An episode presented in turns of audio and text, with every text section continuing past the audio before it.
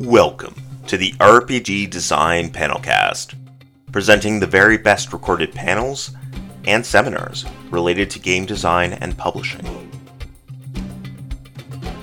These panels have been made possible thanks to Double Exposure and their game design convention, Metatopia, at Metatopia Online 2020. These panels have also been made possible thanks to the kind contributions of the panel speakers and moderators at this event. Now, let's get to it. Episode 309 Getting Your First RPG Published. Presented by Jason Walters, Mo Poplar, Darren Watts, April Walsh, and Jonathan Lavallée.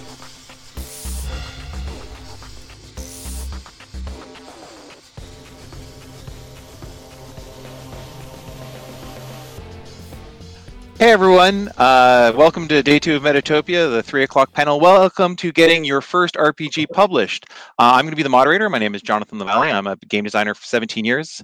Uh, published uh, the uh, recent game I'm working on is uh, We Used to Be Friends. and I'll let all our panelists introduce themselves. April.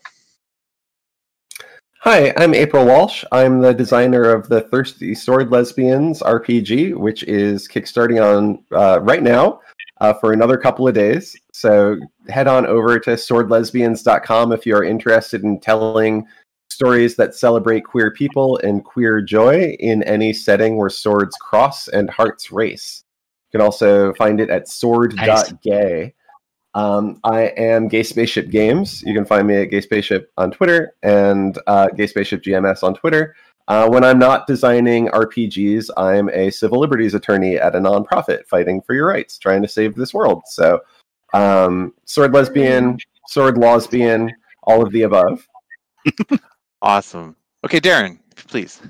Uh, hi, my name is Darren Watts. I uh, used to own or co-own Hero Games and Indie Press Revolution. I got out of the owning things business about uh, 10 years ago now and work primarily freelance for, uh, I've worked for Star Trek and Doctor Who, and uh, I'm currently working mostly for Greater Than Games on the uh, Sentinels of the Universe, uh, Sentinels of the Multiverse uh, comic books role playing game. Um, I also run the Explain This Comics Guys podcast, and I am a founder of Metatopia and ran the panel and seminar track. So I put myself on this one because it sounded like fun. So awesome. Okay, Mo, please. My name is Mo. I'm from Oakland. I'm a uh, recovered hero gamer, and uh, my penance is I'm designing games now. Uh, just released uh, Shibuya Nights, a anime steampunk fantasy RPG uh, built on the Forged in the Dark mechanics, and uh, yeah, happy to be here. Awesome. And Jason. Hi, I'm Jason Walters. I'm the current general manager of Indie Press Revolution and Hero Games, uh, with Indie Press Revolution being a specialty distributor of small press role playing games. Awesome. All right. So we're going to jump right into just some discussion. And the first thing we wanted to talk about is before you even get your game published, uh, we're going to talk a little bit about playtesting uh, and, and just how important it is to make sure that your game is doing what you want it to do. So, April, what's one of the biggest challenges you find with getting the game to do what you want it to do through playtesting? I think there are a few different phases of playtesting that are really important, right? So I'll start with as soon as I have something that can get on the table, I'm going to bring it to the table with like my friends group, right? Like my go-to people. Um, and that's really helpful, sort of like a shakedown of the mechanics. But then uh, taking it to a wider audience always reveals more, uh, more uh, ways that people can approach the mechanics and use it to tell stories. So, so my games are very uh, feelings and relationship oriented and so you know it's it's not enough that it sort of works if everyone is already on the same page i play test for sort of getting people on the same page and steering them in the right direction.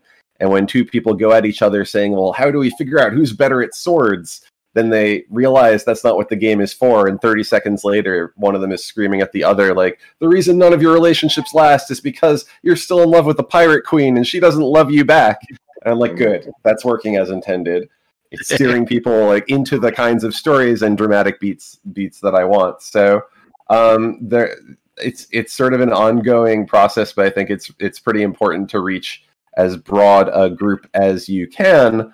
Um, you know, even outside of what may be your core target audience, like who is going to be at the table with the people who are your core audience, and what experiences are being shaped there. So, especially you know, getting other people to run it is really important to see you know how it plays when you're not there to make it happen. Um, and then and then being able to observe other folks playing is really helpful. So everyone who streamed the game while it was in um, the various playtest phases was was doing doing a great service to making the game better. So Mo, to throw a question to you, for you, when did you think your game was done and ready to get into that published state? Um, I, I you know, I don't like this question because I was wrong. These are well, well equipped to answer it. um, so I uh, I thought I was ready last summer. Um, I had lots of uh, very successful play tests. Um, I had uh, a couple of the GMs running my game who came back with great questions that I felt like I was resolving, and um, I had pretty much written the entire game, and um, I then started laying out the book and realized there were some holes. And so um, those holes presented certain questions, and some of those questions were mechanical.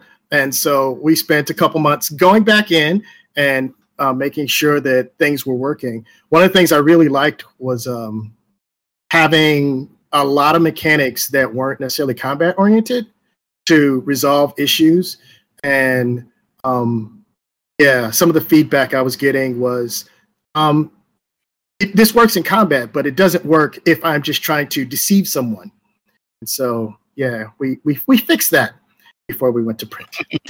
well, you see, I think that speaks to a good point, right? It speaks to a point of there's never a point where you should be afraid to go, oh, we need to go back and go right. back a step, right? That that right, you're right. thinking, at that publishing point, you're like, no, no, wait, we need to take this back and be okay with that to have it be a, a better product at the end. Absolutely. Yeah. Um, this is my first game. I didn't want to, you know, be out there half embarrassed for it. So.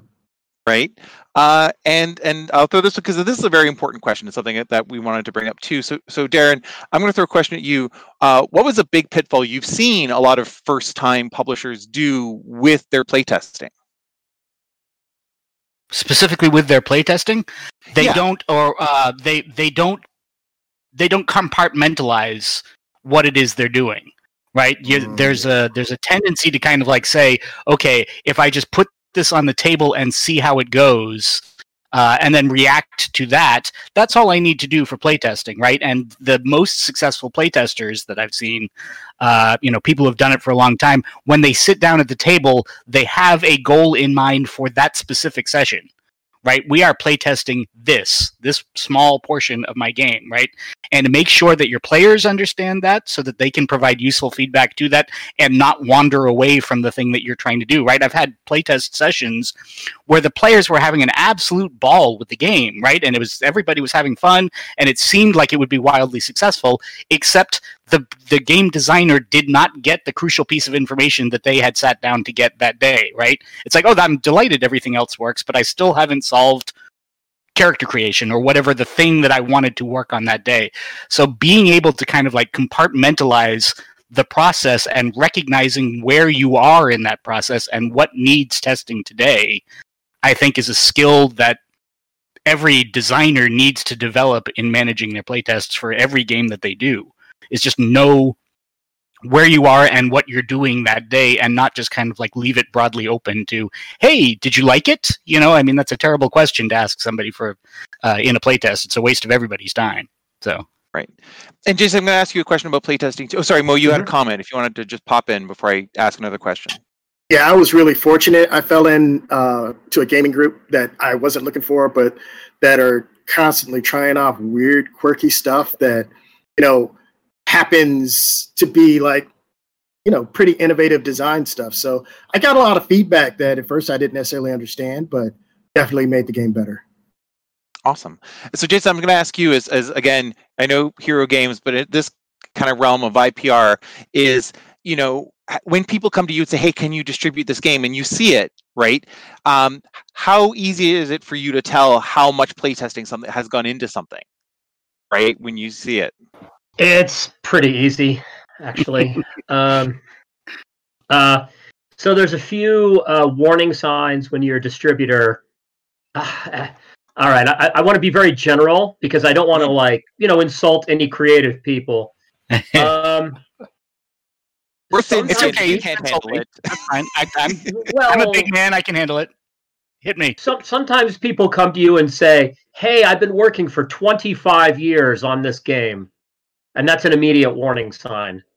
Mhm. Um, uh, another another one is I have solved the problems with Dungeons and Dragons, and this is my game. That's another warning sign. Um, oh boy, there's a lot. Uh, Throw one more at us. it- Throw it at us. Move on to the next one. okay, The uh, biggest one for you. The biggest one for you that you see that isn't kind of like, isn't like the the I have I uh these other games suck and mine is better, right? Like what other than that, like what's the big thing you look at and go, no, this is you need to take this back to the drawing board.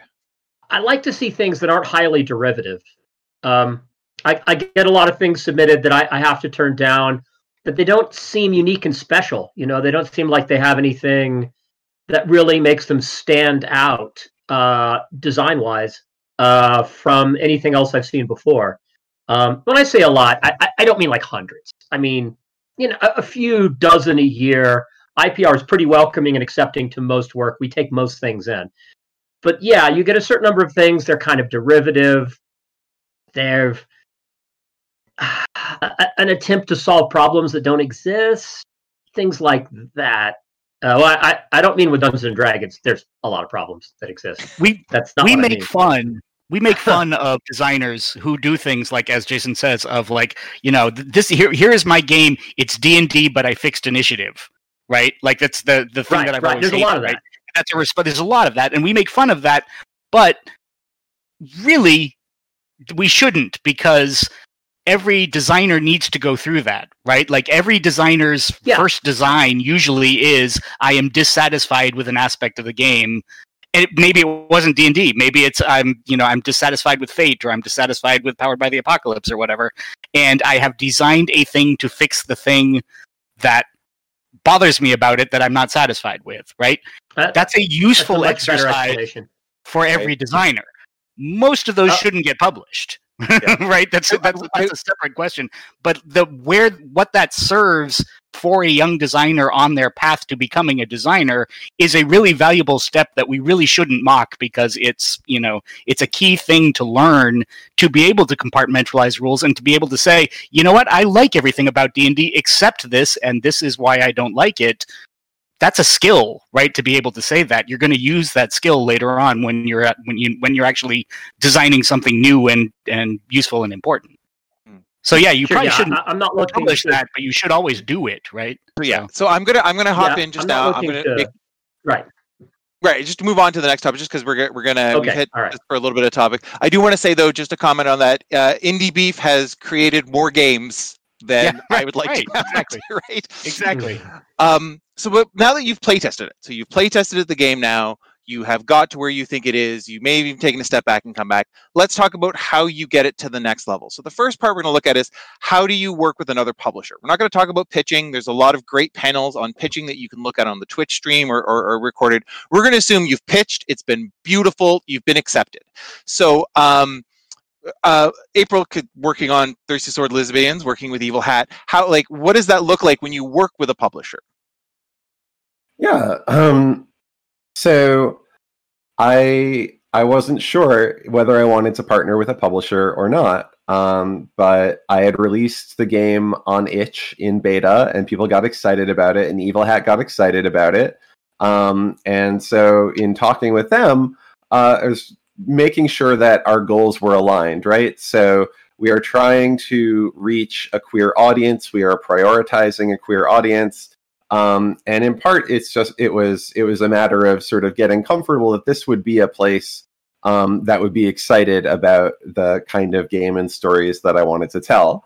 Um, and they said all the right things and then we signed a contract and then they did everything that they said they would do and i was very relieved about it because you know i knew that their intentions were good um, but that doesn't always translate into good um, execution. So for me, what that meant was, um, you know, negotiating things like having a little bit more of a hand in art direction than a game designer necessarily does usually, um, and um, we brought in we brought in two different uh, sensitivity consultants but basically i have a day job. I would not have published an rpg at least not for another few years if i weren't partnering with a publisher who knows how to do all the other stuff that's on the agenda to talk about this panel like layout and printing things and distributing them and like price it. Basically you know like evil hat will send me like here's what we think the pricing and stuff for the kickstarter should be and i'll be like make that number 69 and that's my contribution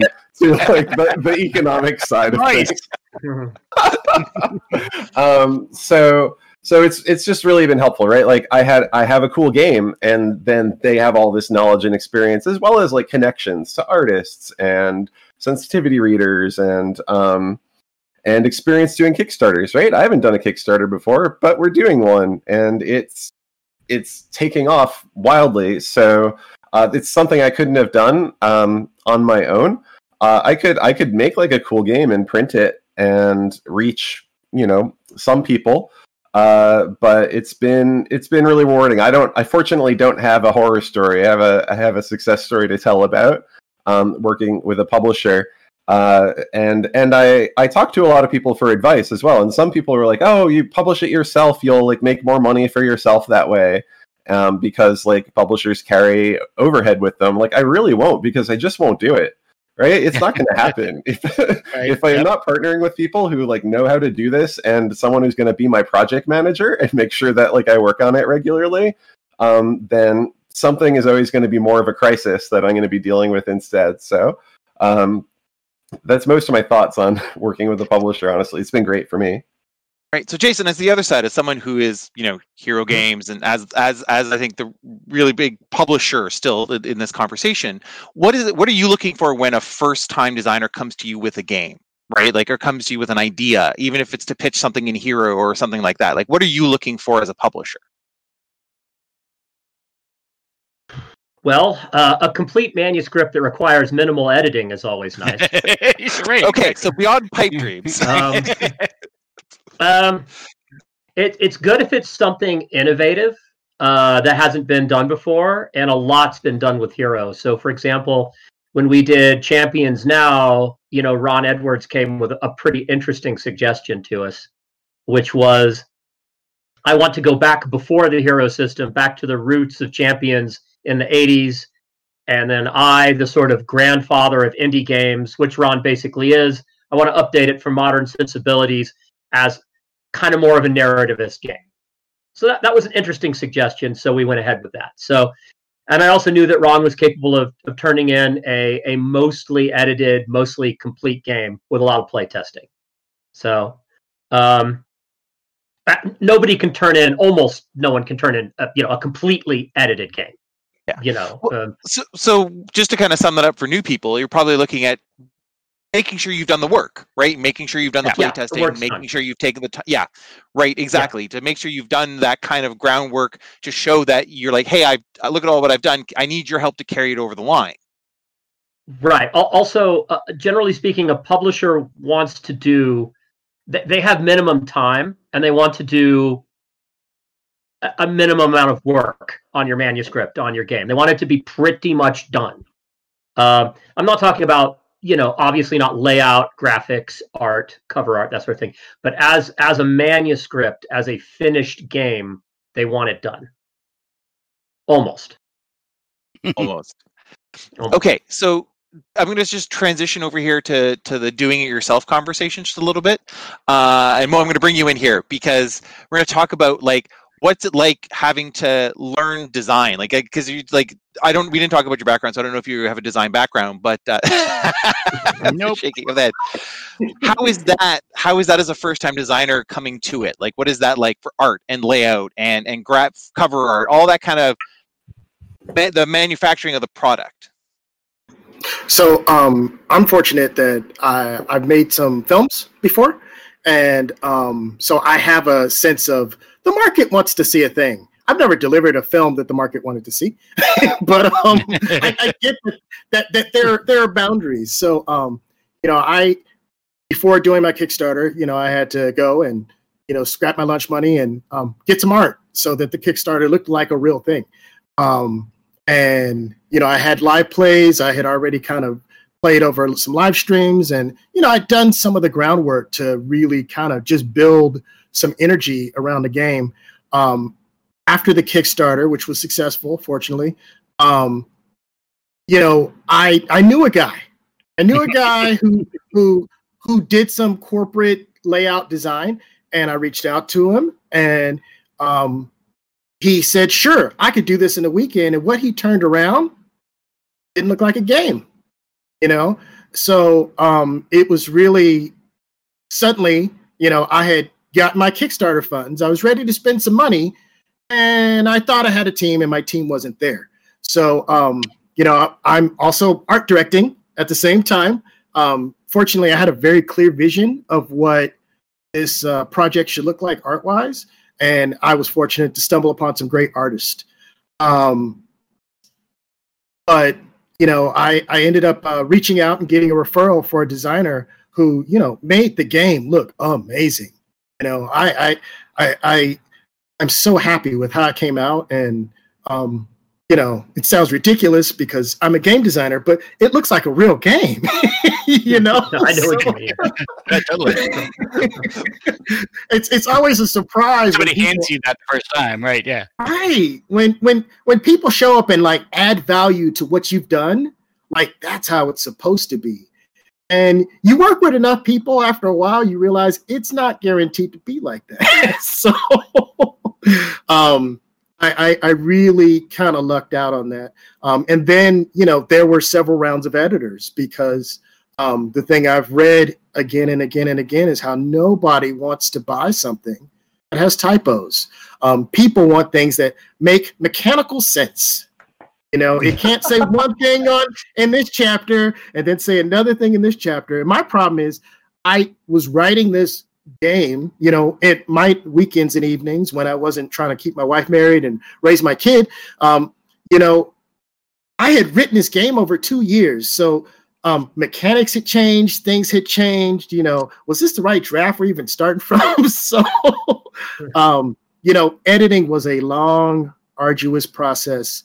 Um, I think I ended up going through three editors in total. And, um, you know, a um, couple people who've read it um, before I went to print said, you know, it all makes sense and coheres. And so um, I'm, I'm grateful. But there's a lot of work that goes into what that publisher's doing. And uh, count yourself lucky, April. well, so Darren, to ask you that question. I, I mean, I, I, can you imagine like your first art director is Fred Hicks? That's a wonderful place to start from in the That's industry, a good right? Place like, to start from. Seriously, man, yeah. I'm, I'm it, tremendously jealous. We're working with Trivia Fox, and they're they're amazing. Uh, uh, yep, but Fred's, also, Fred's yep. a layout wizard, and that's great.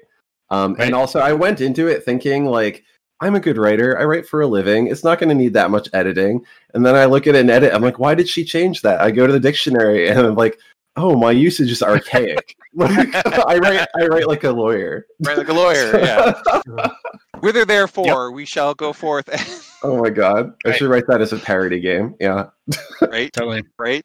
Uh Darren, if it helps your uh, your video did freeze. So if you want to go flip to the Am I frozen again? You're right. frozen again. That's fine. So I'm gonna ask but I'm gonna throw this to you question wise. Uh for you, Darren, that uh so what's the most important project management skill you need to learn if you're doing this yourself? because there's a lot of them. There's a lot of them, right? Yeah. Um, the most important skill I need for my to to do this myself. Well, I mean, well, the first skill is like don't do all this yourself, right? I mean, there's there's there's no.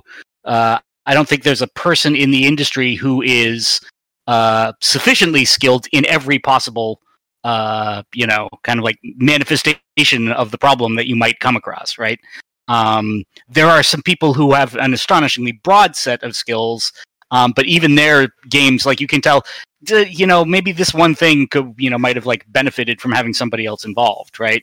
So there's a, uh, uh, there's you have to uh, manage a team, right? Like almost no game comes together without a team being involved, and so the most important part of it is making sure those people are interacting usefully right? And uh and and are everybody understands kind of like what their part is what they're responsible for at least a general sense of when it's expected to be done uh and you know how it comes together. Somebody's got to manage that process and it usually winds up being the publisher so.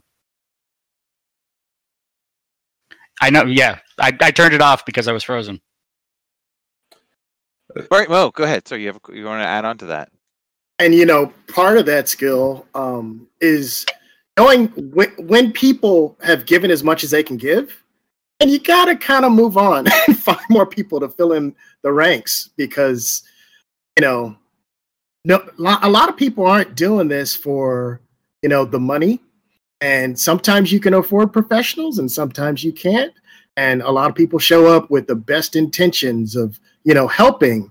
And then you you you you set standards to what help looks like and they're like, "Oh, well, that sounds like work." And well, you're trying to come out with like a professional product, right? Right. And so one of the things, uh, Jason, sorry, you were going to say something. Go ahead. If you, we got some time, so I'm looking at. The I would say so. the one exception to what Darren said is Avery Alder, who can in right? fact well, make an entire game and send it to you completely, start all to finish. Right, start to finish. Start to finish. Not a bad call. Not a bad call. Yeah. right truth. Um, okay, so one of the other things that's come up, and it's been, um, again, I, have been around for a long time, and this is one of the, the things that has been a more recent development, a recent development in like five years, not like today. Um, but we're talking about sensitivity con- con- consults, right? Getting mm-hmm. someone who is not you, uh, and particularly if you are a straight white dude, um, and he says as he like does vogues around a little bit. Um, so what uh, April, looking at that, like how important is that for your your manuscript? I think it's really important. Um, I think the timing is uh, something that's important to get right in the sense that you want to have enough that your sensitivity consultant is going to be able to like see what you're doing and how you're implementing it um, but you want to be early enough in the stage that if you get fundamental feedback that something needs to change, you're able to do that without it having, um, you know, a negative impact on other contingent deadlines that have already come up. So um, I've I've I've been through it once, um, and uh, sort of navigating it definitely um, you know after the sensitivity consult i was lucky enough to be able to go back and be like i'm thinking about this for the art. What do you does that sound good? Or like right. you know you, would you be willing to send me some references for like pre-colonial Filipinx um, you know attire that our scoundrel can wear? And um, and that's not something that i could do uh, and particularly i think I think you know there's there's a level that a sensitivity reader can do, making sure that you're not doing harm fundamentally with the content of the game, and also that the experience of reading the game doesn't make somebody tense up, right? So like maybe you implemented it right in the end, but you're taking on a topic that is often done wrong. So how do you make sure you do not trigger the the concern at the start so that the experience of reading it is welcoming?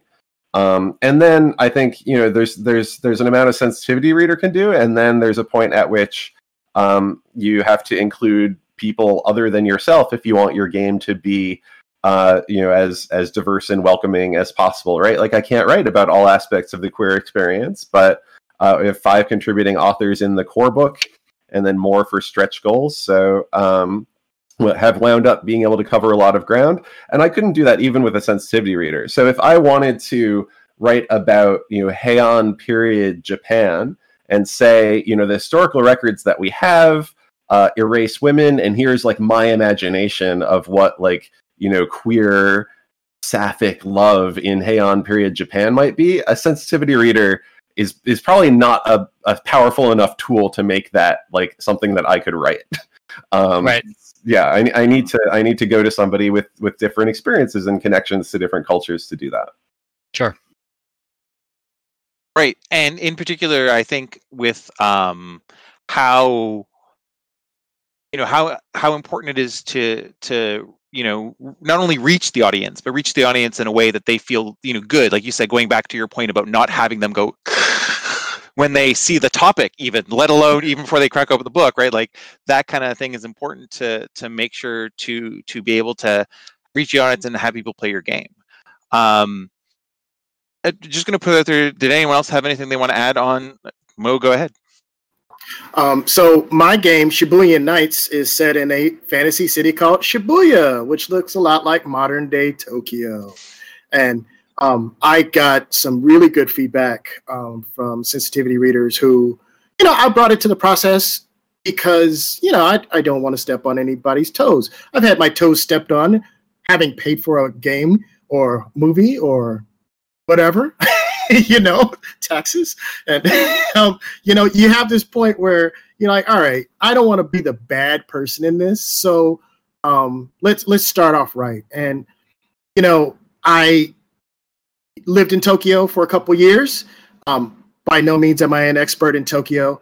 Um, I, I got to the point where I found some people who were really um, comfortable once they understood I was trying to remix a modern urban setting you know, that um, Tokyo is today. It, it was until uh, a couple years ago the largest city in the world. So if you're going to do like an urban city uh, setting, there's almost no more urban than Tokyo.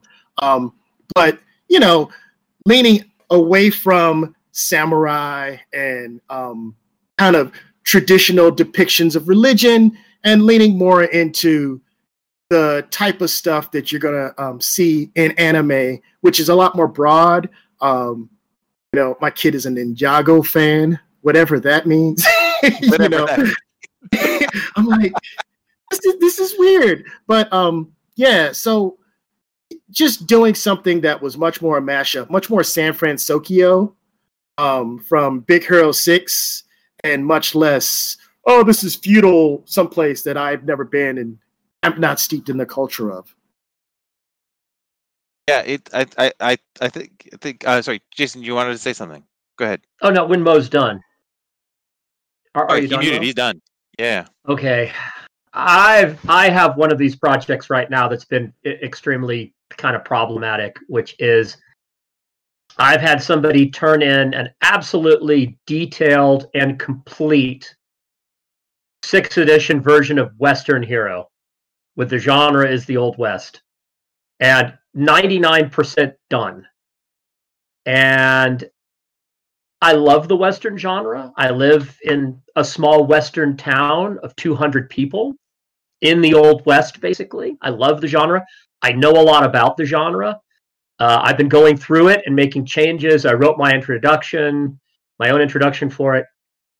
But some genres are just difficult. There, there's, there's, Mhm. there is a reading of the Old West where it's this wonderful action-packed genre that anyone can participate in, and then there's the reading of the Old West that it's a race war, and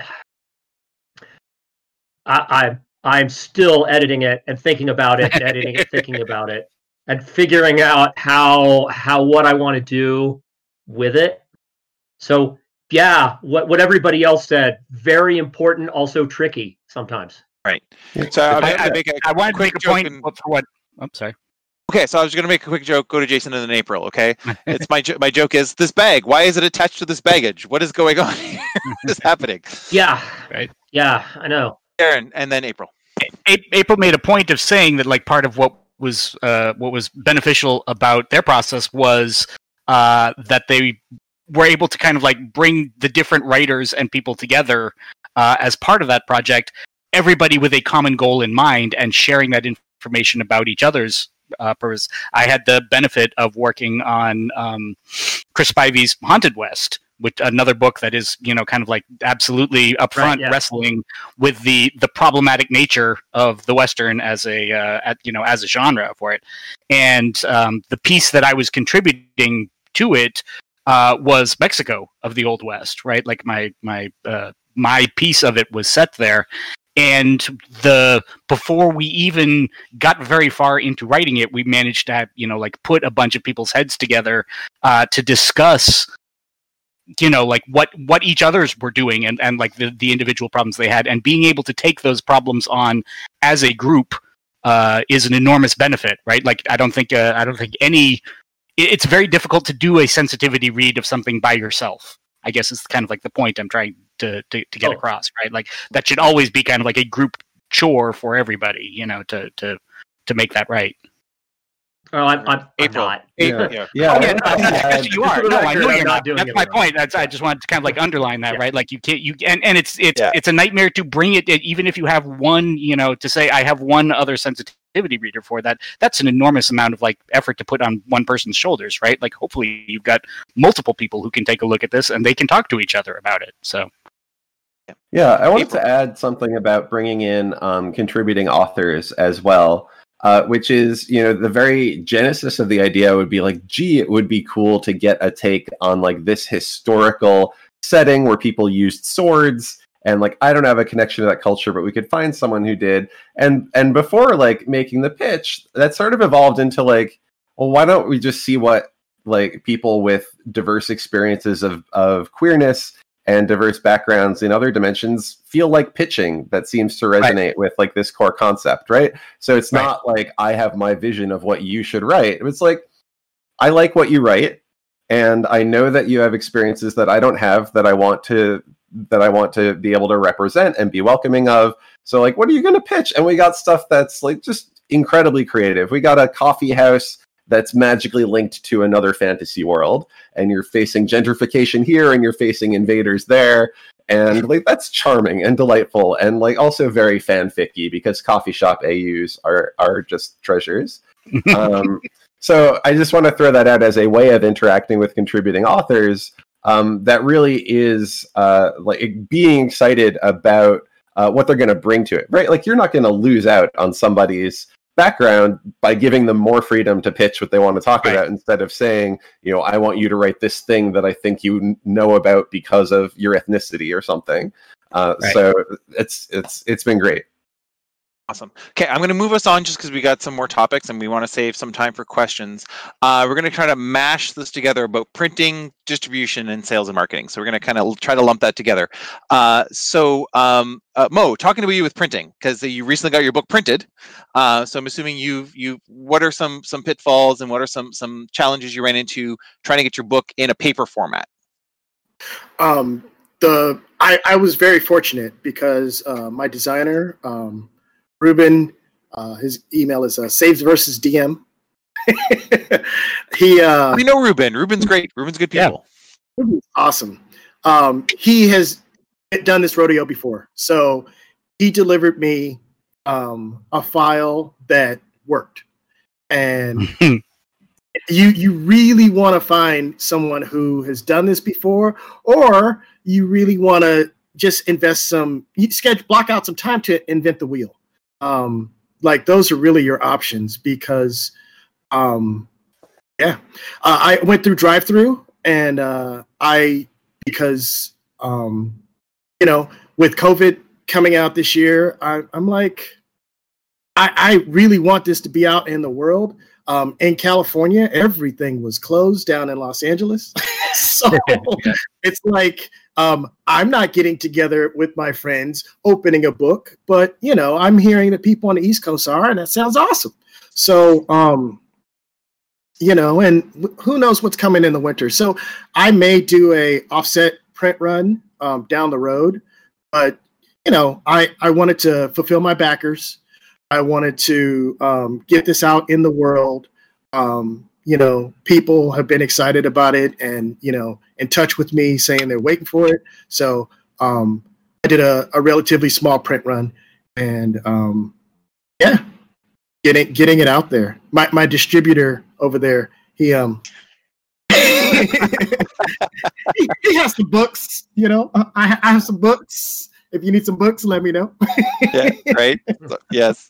All right. So, Jason, going into that comment, then, so we may come back to like what that looks like to find a publisher, find a printer, and all that kind of stuff. But what does distribution look like for a first-time RPG kind of publisher, or even if you self-publisher with someone?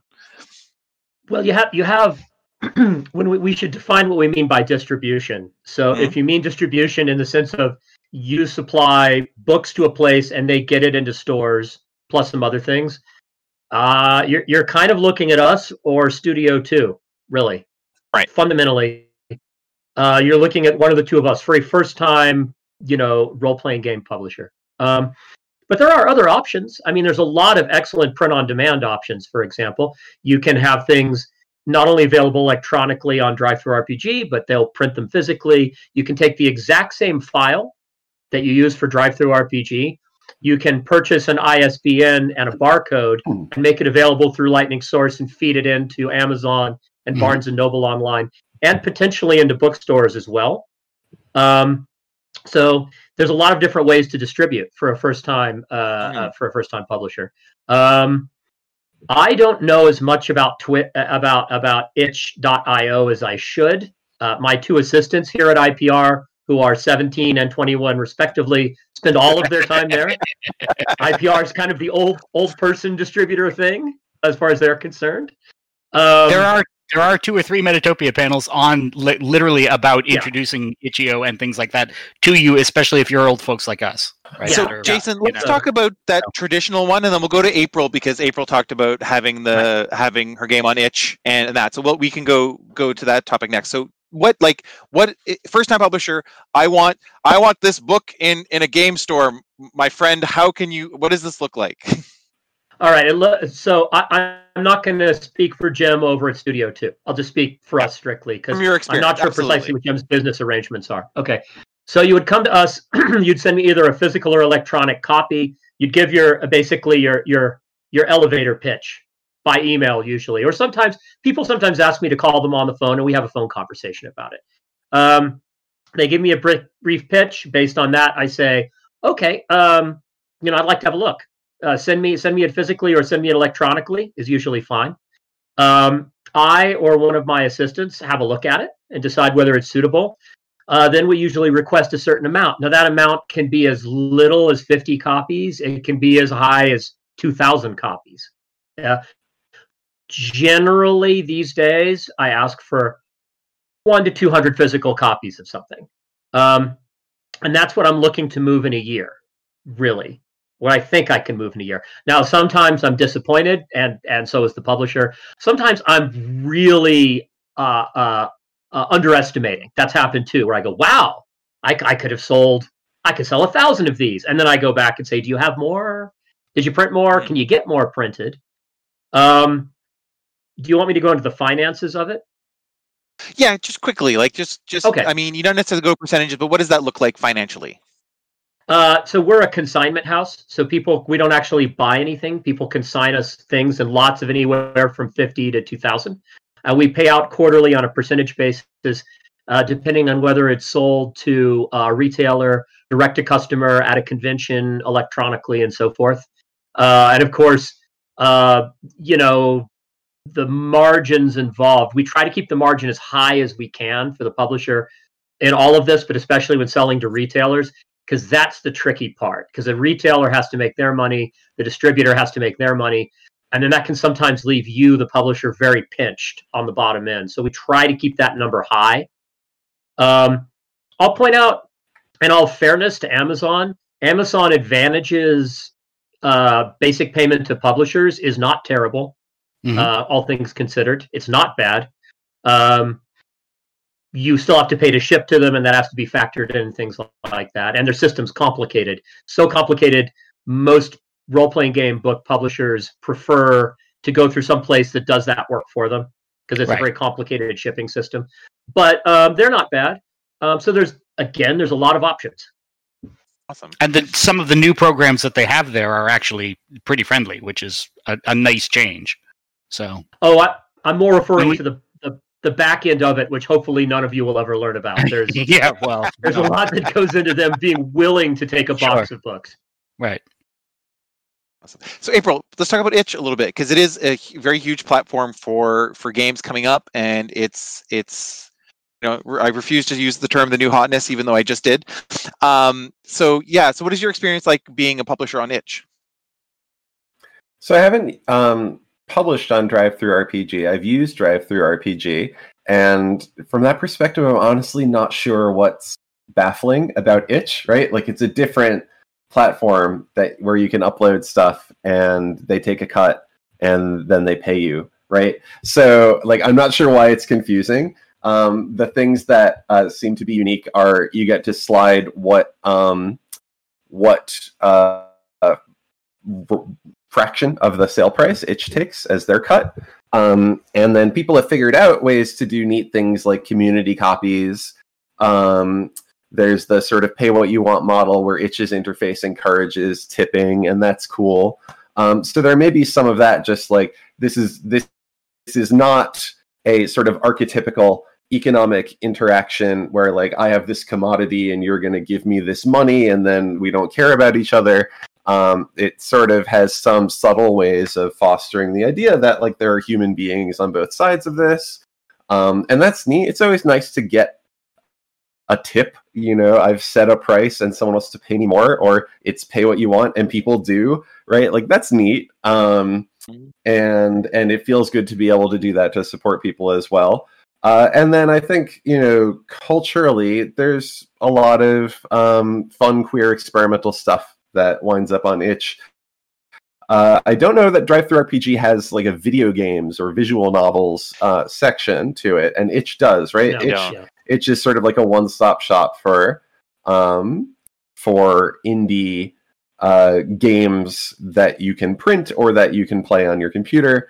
So you, it, it's um, it's been a neat experience. I did want physical copies of my my first game, End of the Line, which is uh, descended from the Queen game, where you're the crew of a sentient vessel on the way to being scrapped, and at the end you'll be asked if you say goodbye.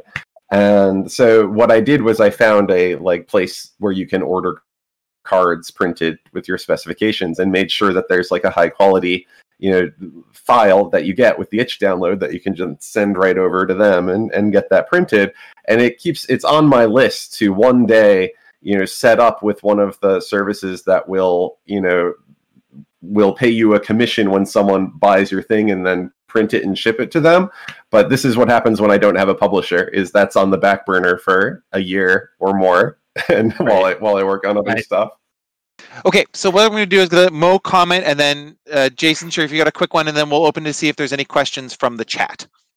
Uh, I have a question for April. Um, how how much time did you really spend interacting with your uh, your community on Itch? Oh, Itch wasn't the place where I did the interaction, right? So, oh. like, I could see people interacting there, but um, like Twitter and Discord are the places where I do the most interaction with the community. Uh, so when, I, I, am aware that there are forums and comments and everything, um, and I do send updates to people who have bought it because like people who bought the old ugly alpha version of Thirsty Sword Lesbians are getting all the versions up to the very pretty final PDF. Um, so I do updates, but um, I'm not I'm not active in the forums on Itch. That's not the place where I'm having those conversations. Jason, you had a. Oh, I just wanted to to tell April that that Mo and I have also been bitten by the descended from the Queen bug. we we both have our own descended from the Queen card games we've been designing. Nice. nice. Well, yeah, yeah. I got to play it with Alex before it had a name. Um, and then sort of held on to my hack. I'm like, it would be rude to release this before For the Queen is out. So it just sort of sat on that for a while, and then and then uh, got it out there. Awesome. But it's great. Okay, it's it's amazing like how a simple concept can make such a different experience at the table. Are you ready for questions from the chat? I think we're ready for questions from the chat. All right, great. So, um, Genesis of Legend asks, uh, how would you recommend that a new designer proceed with their first game? Publishing for free to gain an audience, or for a price to gather financial resources to support their work? All right, so Mo, go ahead, take that one. Uh, I feel like I did it. I'd say not as well as I could have, and I do wish I had um, a, a a freemium like uh, quick start um, copy out there. Um, during my crowd, uh, my Kickstarter, um, Root came out with theirs, and I mean it was beautiful. And you know, you saw this 26 page game with character sheets and everything, and you're like, of course I'm giving you money. You know, um, and I think there's just really an opportunity to um, play test, to work out kinks, to build brand. Um, and I wish I was on itch and um, drive through with that long before I even did my crowdsourcing. I'm going to caution people though is don't compare yourself to Magpie. Don't be like, Yeah, hey, I- there's this really successful publisher that did this quick Kickstart. Why doesn't mine look like that? Like, But but perhaps, yeah. the, their quick start was beautiful and Yes. amazing and thorough. And I'm like, sure. Not looking at the board game, which came before. They already had brand. They have money to throw behind marketing. But I'm like, you know, Yeah. you know, it's good. I always, I just, It's still a good I- idea to try to do it, yes, but also, you know, you you're not going to have that kind of money to to uh, start a- something like that, or the you know the the Sentinels Kickstarter, uh, Quick Start thing that came out, you know, was also pretty much funded by an enormously successful board game before you know they uh, that they they could do that, right?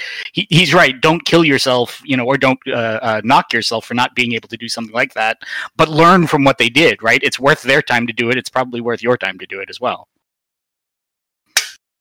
Right, anyone else want to hop on that one, or are we going to go to the next question? Jason. if I may. Uh, exactly what they've said, followed by quickly by a very well thought out and planned crowdfunding project. So. First the promo version, then follow it quickly with a very thought, well thought out, financially thought out uh, crowdfunding project. Right. Okay, do we have another question? The next question, uh, this this popped up when you, we were talking about um, editing.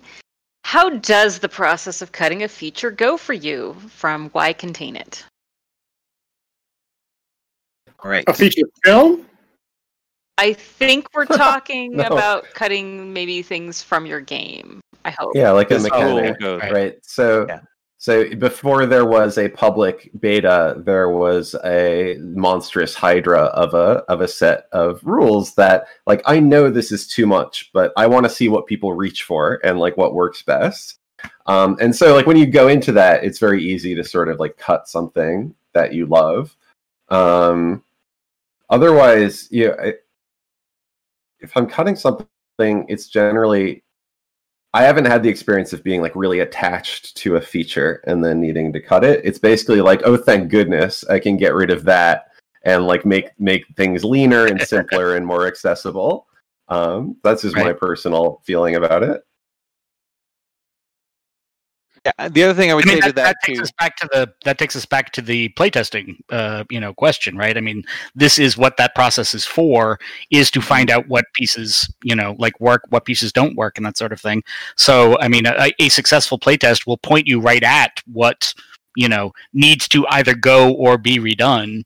Um, and frequently the question, frequently the answer is, you know, like this can just leave. This can, this is just getting in the way of the process, and I can, you know, just sort of a, uh, patch over the hole that it's left uh, you know, with with with something simple, right? With a, just a simple transition instead of there doesn't need to be a mechanic here at all or something, right? This just can can just happen.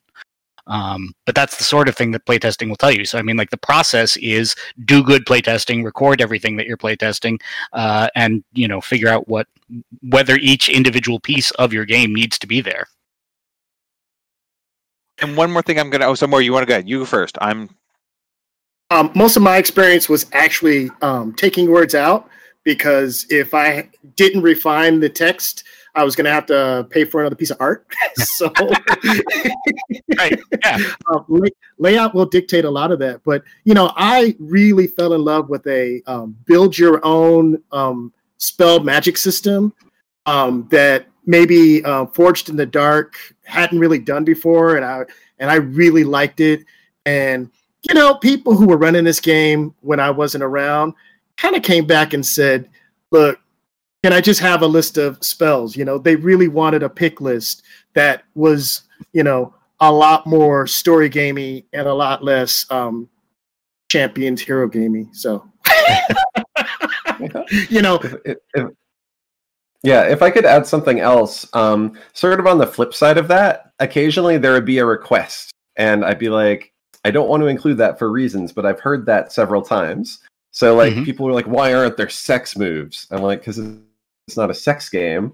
Um, but like if you look in the variant rules chapter, I wound up writing some intimacy moves. Like, like this is what I would do, you know, to to evoke like if you wanted to have more of a focus on like the moment where someone lowers their last guard, like with you, like that's the trigger, and then the question relates to the character's um, conflict. But I also write like this is how this will change the way the game feels, and like Right. this is these are some pitfalls to avoid. Right, like the end goal isn't sex or like this this kind of intimacy. You're not like playing to a goal.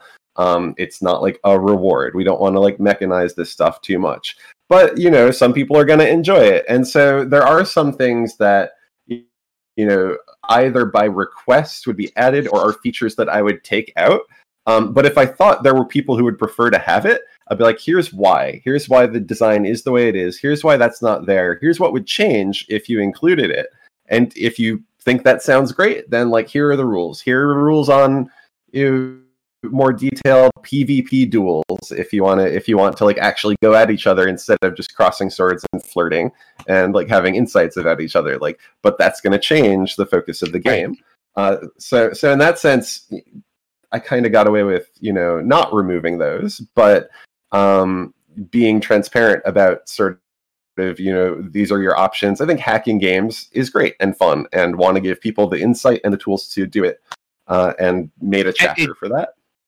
It's it's always a fascinating editorial question how much of that goes into the actual product of the game and how much of that is like you know what this shouldn't even be in here at all but if you wander by my website there's a there's a page that talks about this or something right? You know um, the the different ways you can make that available to the audience and how much you make them go through to find it right? You know is uh it is an interesting editorial question for every game of uh, you know. And I'll put forward that if you cut something, uh, writing rarely goes bad. Um, And so if you have an idea and you cut it from this game, you may make a game with it, or that'll be your second game, or become a part of a different thing. So, so just because you cut it doesn't mean you have killed it. You've just decided to go have it play in a different room. Right. Um, so I think we have time for one more question, and then we'll kind of give our final, uh, you know, where you can find your stuff. So, Stephanie, is there another question? Dragontologist, uh, is there any advice you might change for publishing a book of LARPs instead of tabletop? Anyone gonna jump on that one, or my one uh, uh, attempt at making at making and selling a LARP product uh, was uh, was was unsuccessful, unfortunately. Um, and so, uh, if other people have figured out precisely how they can, in fact, actually uh, monetize LARP rules that are not connected to an organization, I would be delighted to hear it myself. Um, what I, you know, products that are made for LARPs uh, tend not to be commercial ones, and so the commercial questions about that kind of like get taken out of the uh you know or or the the the selling of the product is not to the commercial portion of it right? Like generally the successful larps are commercial in and of themselves as an enterprise right? Like you're they're paid memberships to the larp and that sort of thing. Mm. um and so the product uh is being made without consideration for whether it will be a successful product standing on its own separate from the larp um efforts to like i said to make products that will generate their own larps uh, are an entire kind of like separate question from that, and they tend to be on a pretty small scale, look pretty much just like doing indie RPGs, right? So April, you had a comment, or No, short? my video went out and then I waved hello when I got back. That's all. right there you go. awesome. Okay, so I think we're. Oh, Jason, Mo, you- Jason had a thought. oh, Jason, go ahead. Uh, I, I- I'd say these books are very hard to sell. What Darren said, Yeah. I've had a very difficult time selling them. Uh, I was approached uh, by a fairly large and well-funded LARPing group to consult with them on creating some LARP books that would be part of the package people buy when they buy to go Right. do these kind of elaborate adventures. That it was going to be very. They wanted questions about printing and making deluxe versions that are packaged a certain way and stuff. So that might work. I mean, you could you could kind of sell them as a keepsake for people that are actually doing the larp larp but I don't think they stand alone as products on their own in a store necess- Right. necessarily. Exactly. Yeah. And we've tried, and if somebody else figures out a way to do it, we'd be delighted to see it. But Please uh, let us I- know. Yeah, I'd love to be wrong. Yeah, let us know if you can figure it out. So yeah, And I know a couple people who get paid um, for being professional larpers in the corporate space Sure. Oh, there's LARP is LARP is uh, you know monetizable a bunch of different ways. Making independent books for it is not the, the way to monetize it. So Okay, so with that, I think we're at one minute. So uh, we're going to go around again. If you could just tell everyone how- where to find your stuff and how to find you and what's going on. Uh, uh, April, would you like to go ahead? All right. If you remember only one URL from where to find me, make it sword.gay. That is our Kickstarter. We're wrapping up this week, uh, but we've already unlocked over 30 stretch goals and uh, and going strong. So uh, if if you like the sound of it, come check it out. Download the trial copy and play some thirsty sword lesbians. Thanks. Awesome, J- Jason. If you want to give your little spiel. Come check out uh, many, many, many different role playing game products at www.indiepressrevolution.com. Awesome, Mo. Uh, you can find me at ashyfeet.com. You can see um, some of my films. You can see some of my games. And uh, I am sometimes on Twitter. I think I'll get back on Twitter um, now. this is it. I have decided right now. This is like what ri- I- literally in, in 20 minutes I'll be over there. So let's go. and Darren, if you can, uh, if you want to give your Uh, if you want to uh, hire me individually as a you know for a project, I am available at darren at exposure.com or darrenwatts at yahoo.com. Uh, and you can also check out my podcasts at explainthis.podbean.com. Thank you. And my name is Jonathan. I've been your moderator. You can find me at firestorm-ink.com or firestormink.itch uh, or uh, at Firestorm Ink. Uh, with a K. It's always a K. Uh, I thought it'd be great to have a pun for a name. It has caused me more trouble than I'd care to think about. Um, and thank you very much for your time. Thank you for attending and enjoy the rest of Metatopia. Absolutely. Thanks for coming, everybody.